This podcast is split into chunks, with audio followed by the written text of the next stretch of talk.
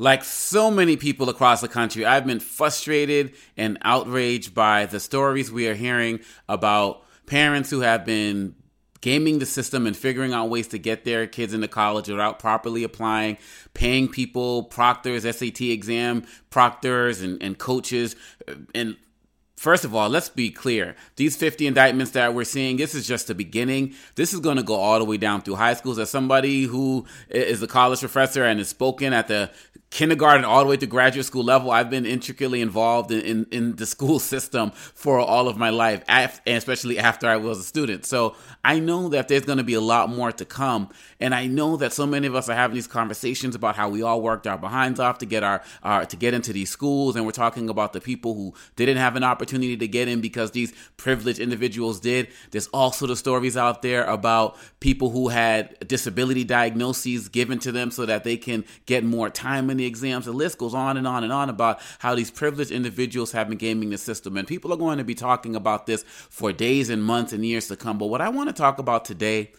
is I want to talk to all of you students across the country, you high school students who I see regularly throughout the year in public schools, in in charter schools, as well as in private schools, who are busting your behind every single day to do your best to get to the position in life that you want.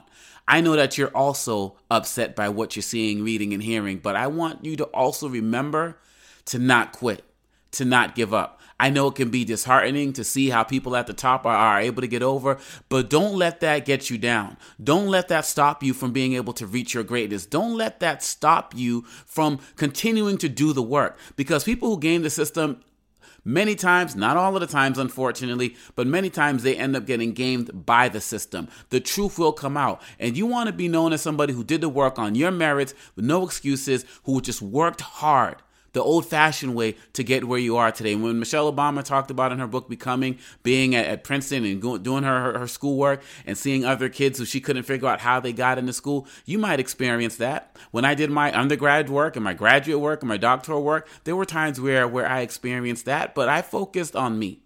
And you have to remember the person sitting next to you they don't have your story. They don't know who you are. You might be the first person to go to school in your family to go to college. You might be the second person. Who knows? It might run in the family. But whatever it is, just don't quit. Don't surrender. The truth is going to come to the light. And I just want to say that I celebrate you. I commend you for what you're doing. And maybe you may not even get into some of your top schools the first time, but come back around and keep trying. Don't let this deter you. And I'm speaking from experience. I, I'm somebody who got my undergraduate degree from Georgetown University. I didn't get into Georgetown the first time. I could have just said, oh, forget it. I went to Morehouse College. I really wanted to study international affairs at Georgetown. I got my grades up and, and I reapplied my master's program. I, I, didn't get accepted. I got put on a, a waiting list and ultimately they decided that they weren't interested and then later on down the line they decided that they were interested. Then my doctoral program they told me that they weren't interested. I, I forgot all about it and then out of the blue they called me maybe months later and said that we want you. So i know what it's like to have to come back and give it another try. But what i'm saying to you today is do not be discouraged. Your hard work every single day, everything you're putting into reaching your greatness, it is paying off. And you may not see the rewards right now, but I can guarantee you, you will see those rewards if you just keep going. As, as, as we say in many of the classes I teach, do your best and forget the rest and keep coming back. And whenever you feel like you fail, you never fail. Remember, if you learn a lesson from whatever happens. So again, people are going to talk about these issues with these college admissions and we're going to deplore parents and deplore people who did all of this work, but at some point we also have to stop and celebrate the people who are working hard. And so all the students to whom I speak across the country, who I see on a weekly basis, I commend you for your hard work. I want to remind you to never, ever, ever give up. Sometimes you have to come back two, three, four, five, six, seven times on your dreams, but it's worth it because only people who are seriously not serious are the ones who quit. And you're not quitters. And no one's going to quit on you. I got your back, and so many of us got your back out here. So keep going the distance, keep working hard because you are going to see the benefits. And I commend and salute you in everything that you do. Peace.